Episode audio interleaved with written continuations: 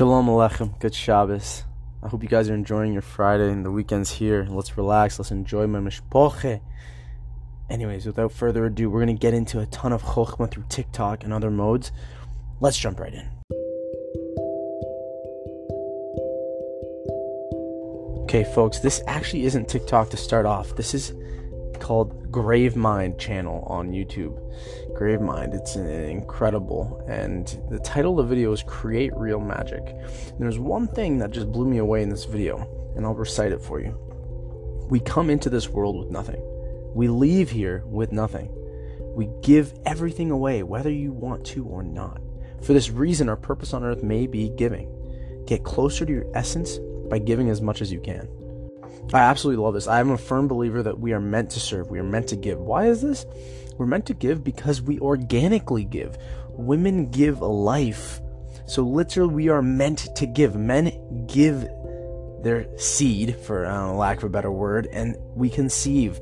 And we just give, give, give, give. And I'll reiterate exactly what this says. When we go, we pass on everything not only the tangible, the intangible, we pass on attributes and characteristics. Never forget that, folks. I'll talk about a concept that Jay Shetty and Buddhism talks about, which is borrowing. We are borrowing everything. Again, physical, non physical, tangible, non tangible. We borrow attributes and emotions. Sorry, and characteristics. Our caregivers, our environment, our peers give those to us and we're not they're not ours. We cannot identify with those attributes and characteristics. We then give those to others throughout our life and when we pass away they stay with others. And then those people are going to give them to others. That's the part that lives forever the intangible. And that's what this post reminded me of. We leave here with nothing. We also come in with nothing because we are constantly giving. Constantly. Moving on. Oh sorry last thing before we do move on. This everyone should live their life this way you must receive in order to give. I know that sounds like an oxymoron, a little contradictory. Listen, to let the cycle continue, you must receive. Because to receive something, or shall I say, accept, so you must accept things, you are allowing someone to give. So if you're following me, if you're connecting the dots, in order to give, someone has to receive. And you have to be open to reception. That way you can also give in the future and that person can give because giving truly gives us naches. When we're giving, it fills us with joy, fulfillment, and love. You need to accept and receive things to let the cycle continue. Do not break the cycle so that love can continue. Anyways, on TikTok, Marcus Aurelius had a quote. And that, for anyone listening, that is not a celebrity, that's not a TikToker. Marcus Aurelius, extremely famous philosopher. He says, Everything we hear is an opinion, everything we see is a perspective. Don't forget that everyone's a projecting human being. It's impossible not to project, and we're all doing it. Therefore, we are all just giving our opinion on something through our viewpoint. Don't take anything personal and see that as what it is. Now, that second half of the quote everything we see is perspective. You don't know what's around the corner until you're around the corner. I'm going to paint you a little scenario here. Imagine all you see is someone running down an alleyway with a purse, and they're wearing shades and maybe a hat. What are you thinking? I guarantee you're thinking it's a robber. Someone's robbed someone of their purse. Well, now picture this. Let's go back 20 seconds, okay? This person's walking with their friend on the sidewalk. They see in the alleyway a purse. They tell their friend, wait there. They grab the purse and they notice a, a person heading into a salon in the alleyway and they're about to walk in and lose their purse. And so the person starts running down the alleyway to give their purse to this person. And I forgot to mention in the first one, picture them looking back and a car is going by as they look back and you think it's a cruiser. So right away that first scenario our perspective is only that of post 20 seconds ago where they're running with the bag and you see them looking back and they look really suspicious like they're about to get caught by the police. However, we go back 20 seconds. What did I just do? I changed the perspective. We changed the camera angle. You now see the lady going into the salon. You see the friend waiting there. That's why the friend looks back, is to see if his friend is still waiting. That is a change in perspective. And so the last part of Marcus Aurelius' quote everything we see is perspective. And never, ever forget that. It's like we are constantly walking into people's movies halfway through the movie. Imagine you walk through into a movie theater, and so halfway through, you're gonna have tons of questions. You're gonna wonder what's going on. Why are they doing that? Oh, that's stupid. They shouldn't be doing that. But we don't know the context. No one understands you. No one will ever understand you. When you fully accept that, you are a free human being. Oh, that that's important. When you accept that no one will ever understand you, you are free. And so let that little scenario I painted a picture of remind you to never judge, to always know that everyone's perspective is different. Everything we see is perspective, everything we hear is opinion. Moving on. I don't know who said this, but here we are. We don't see things as they are, we see them as we are. We don't see things as they are, we see them as we are. Remember this. One second. These are best explained through examples. If I see two people hugging, and I say, oh, jeez, that's so annoying. Who hugs their friends? That's so lame. I am not seeing things as they are. I am seeing it as who I am. I am a projecting human being, therefore I see it as disgusting because I was taught that that is a bad thing, whereas someone else projects the love because they see that as a loving thing. Two totally separate worlds. We see everything as we are. So the next time you judge, get upset, get happy, start to ask why and you get in tune with this meat suit. Notice I said not in tune with yourself, because you are not the meat suit, you're not the vessel. You get in tune with the vessel that's been programmed like a computer. And therefore, you can observe the program and truly just watch the movie of your life play out and be at peace. Again, don't know who said this, but this is really deep. People are disappointed in you when they cannot manipulate you. What do you think about that? Does anyone come to mind when you hear that? Folks, everybody wants control. When you hear this quote, people are disappointing you when they can't manipulate you. Just remember that everyone is looking for control because lack of control is chaotic. Our brain hates chaos, it wants familiarity, it wants safety. And that is why people are going to get disappointed when they cannot control you.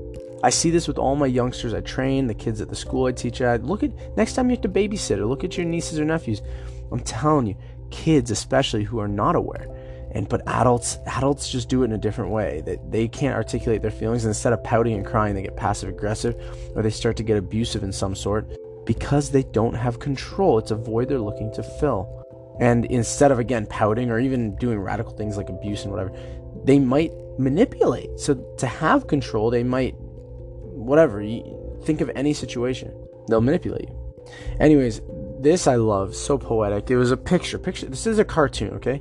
Picture somebody in their bed, computer on their lap. They've got snacks all around them, and they're on the screen it says, you know, you can work hard. And then above there's a speech bubble and it says, I love motivation. I could watch motivational videos all day. And again, this is a person in their bed, and this is what they're saying as they're smiling watching these videos. And the whole vibe of this cartoon is that they're not doing shit with their life. And I love this. It was so poetic, actually, and, and satirical because people love, you know, mental masturbation. They love watching things vicariously that make them feel good, like they're doing it, but they're actually not doing it. For example, vicarious experiences everywhere. People love watching videos of someone building a deck, but they're never actually going to build their deck. You see this in any, use any example you want, whether it's sports, fitness, hobbies, artwork. I'm telling you. And so, what does this tell you? You, you know exactly what I'm about to tell you. Get out of bed. Do not live vicariously through people. That's called analysis paralysis when you continue just to milk analysis, thinking, I have to be more prepared. When there comes a point where you get diminishing returns through opportunity cost, at some point you know enough. And then you just have to do the easy things over and over and over. I'll give you a personal example. I really like real estate investing, right? I spent two years, literally two years, watching videos on real estate investing, getting to know every aspect from tenant selection to down payments to rehab costs to ARV. And I then got to a point I said, okay, I've got enough money to buy. I cannot be watching these videos anymore to just vicariously live through investors. And I started a serious pursuit for a year looking for property. I struck out every time. It was like 20 different places I couldn't buy. And that was through financing because my job kind of sucks, like in regards to financing. The banks don't think I'm secure. I'm a sole proprietor in a small, small, small business. I have no employees, right? And so people, I don't look good. And I, am so young that I only had two and a half years of work and the, the average sucked. So anyways, I ended up getting the property just through Baader-Meinhof phenomenon. For those that don't know Baader-Meinhof, some people call it priming. It's where you see opportunities in the world around you because you're thinking about something. Because I was thinking about real estate investing all the time, I did see the opportunity to get a property. It's called a vendor take back or AK seller financing. And that's how I got the property. So, what I'm saying is, uh, I, I ended up just going and doing. I didn't research anymore. I do like to watch market videos for fun, see what the market's doing, blah, blah, blah. But I just had to go out and make it happen, talk to people, network, and bring it up with uh, this person that actually was my, my aunt that brought up wanting to sell their multifamily. And that's when I jumped on the chance, right? And if I never brought up with my aunt that I wanted to buy real estate, she never would have brought it up with me that she's looking to sell. So that's how uh, that's what I'm talking about, folks. Don't be that person that says, I love motivation. I could watch motivation motivational videos all day. Like don't no no no no no. Catch yourself the next time you're doing something and you're in analysis paralysis. Okay, this is on TikTok really interesting concept called the loop versus the spiral. This I wish you could see it because but I'll try to articulate best I can. The loop, picture a circle that has no ending, right? It's all interconnected. It's a circle, okay? That is the ego wanting you to stay the same because you literally come right back to where you were before. That's what a circle is, the loop. You come right back to the start. The finish line is the start line. You continue on the same path. That's the key. The path does not change, it doesn't move anywhere. You don't grow bigger. The spiral, that is changing. That's so so changing your habits, changing your ideologies, beliefs, etc., etc., etc. And picture a spiral starts in the middle, nice and small, but notice that you get bigger and you grow. Okay, you progress you go further along and until that circle is larger and larger because it's a spiral and it's going to get bigger because you have to go outside folks live your life that way do not get stuck in a loop and i made a comment here sometimes i like to make comments just if i really think they're profound i said this can get philosophical because what if striving to improve all the time is your ego looping your programming Okay, that's now this is, and I wouldn't have thought of this. This is why I'm glad I wrote it down. Think about that. The spiral could be the loop. Okay, because it, if striving all the time and trying to improve all the time, that could be your ego looping.